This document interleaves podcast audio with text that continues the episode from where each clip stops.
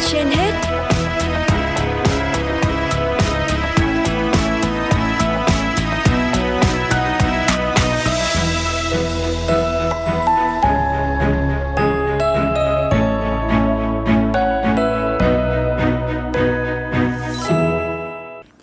Lê Thông và Thu Minh xin kính chào quý vị và các bạn đang đến với chương trình Sức khỏe trên hết của Đài Phát thanh Truyền hình Hà Nội.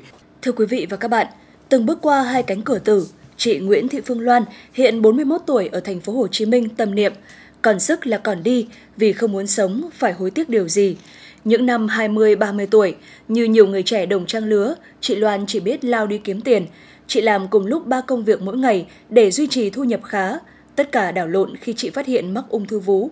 Biến cố này khiến chị Loan thay đổi suy nghĩ rằng không được bỏ phí giây phút nào mà phải tận dụng để sống cuộc đời thật ý nghĩa.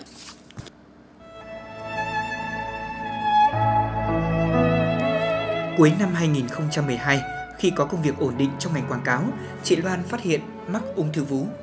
Cú sốc ập đến khiến chị sụp đổ, tự nhốt mình trong phòng khóc suốt hai ngày đêm. Khi thấy giọt nước mắt của cha mẹ, chị Loan gượng dậy để tuyên chuyến với bệnh tật. Chị xin nghỉ việc và bắt đầu điều trị. Một năm đầu tiên, chị Loan đau đớn như chết đi sống lại vì những lần hóa trị. Chị bị rụng tóc, miệng lở, ăn uống không thấy vị và móng tay móng chân thâm đen. Tuy nhiên, tất cả chưa là gì khi chị phải dùng hơn nửa vùng da lưng để tái tạo phần ngực hậu phẫu thuật. Nhờ tuân theo phác đồ điều trị và đáp ứng thuốc tốt, sức khỏe của chị ngày càng tiến triển. Năm 2015, chị Loan quyết định leo đỉnh Pha Luông.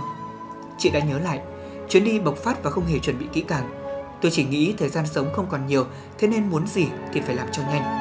Đồng hành cùng tôi là anh đồng nghiệp thân thiết và người em ở Sơn La dẫn đường. Trong suốt hành trình, chị Loan đã nhiều lần muốn bỏ cuộc. Thế nhưng lời động viên của đồng nghiệp rằng người bình thường leo núi đã khó, bệnh nhân ung thư như cô mà lên đến đỉnh thế này thì hơn hàng triệu phụ nữ khác rồi. Đã thôi thúc chị tiếp tục hướng về đích. Sau những ngày tháng khó khăn, chị Loan tìm được công việc phù hợp và nên duyên với chồng. Hiện tại là anh Nguyễn Thành Nhân.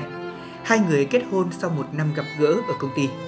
Tưởng chừng cuộc sống sẽ viên mãn, chị Loan bàng hoàng phát hiện mắc ung thư tuyến giáp vào cuối năm 2019. Trái với lần đầu tiên, chị đón nhận mọi thứ bằng sự bình thản. Chị nói đầy lạc quan, ung thư tới thì mình cứ chiến đấu thôi. Nhiều năm nay, dù phải cùng lúc chiến đấu với hai bệnh ung thư, chị Loan vẫn luôn giữ niềm đam mê xây dịch của mình. Tuần nào chị cũng đi phượt hoặc leo núi ở đâu đó với điểm đến gần đây nhất chính là núi Bà Đen. Đến nay chị đã đặt chân tới 54 tỉnh thành và chinh phục nhiều đỉnh núi từ Nam ra Bắc. Chị nói, tôi vốn thích sự tự do và không ràng buộc. Chân đã quen đi, ngồi yên một chỗ là thấy ốm yếu. Từ khi phát hiện bệnh, tôi tự nhủ không được bỏ phí phút giây nào mà phải tận dụng hết để khám phá đủ 63 tỉnh thành trước tuổi 50. Mục tiêu của chị Loan đó là đi hết Việt Nam, các cửa khẩu qua Campuchia, hiện dừng ở con số 10 vì hai năm nay dịch bệnh không đi được, chinh phục nốt cực Tây ở Apa trải Điện Biên và toàn bộ chợ nổi ở miền Tây. Nếu ngày trước phải đi một mình, từ khi lấy chồng, chị Loan đã có sự đồng hành của bạn đời. Anh vốn không thích xây dịch, thế nhưng thương vợ thế nên đồng hành, cố gắng thay đổi thói quen. Nhiều lúc anh tự lên tiếng hỏi tôi, tuần này, tháng tới mình sẽ đi đâu? Có ông xã, tôi không phải lo điều gì. Anh sợ đang trên đường mà vợ có chuyện gì, thế nhưng đi nhiều, người gặp rắc rối lại chính là anh vì sức không bằng vợ. Vợ chồng chị Loan đồng quan điểm rằng họ không cần nhà cửa, xe hơi tiền bạc mà chỉ cần đồ ăn và thời gian để được vui sống mỗi ngày. Tôi có rất đông bạn bè nhiều tiền bạc nhưng lại nghèo về thời gian và sự dũng cảm. Họ luôn nói rằng tôi là người giàu và được sống ý nghĩa nhất.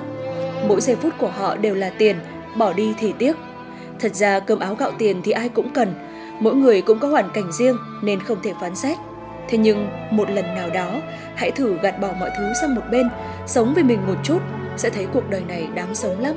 Chị nói, hiện chị Loan đi kiểm tra tổng quát, theo dõi di căn định kỳ 3 đến 6 tháng một lần. Sức khỏe và tinh thần của chị đều ổn. Từng bước qua hai cánh cửa tử, chị Loan tâm niệm, cuộc sống không nói trước được gì. Chị chia sẻ, tôi không ngoảnh lại quá khứ, không hướng xa tương lai mà chỉ biết hiện tại còn được sống là điều quý giá nhất. Tôi hứa dành cả quãng đời còn lại để đi, để ghi lại trong mắt và ký ức mọi điều tốt đẹp nhất của đất nước mình.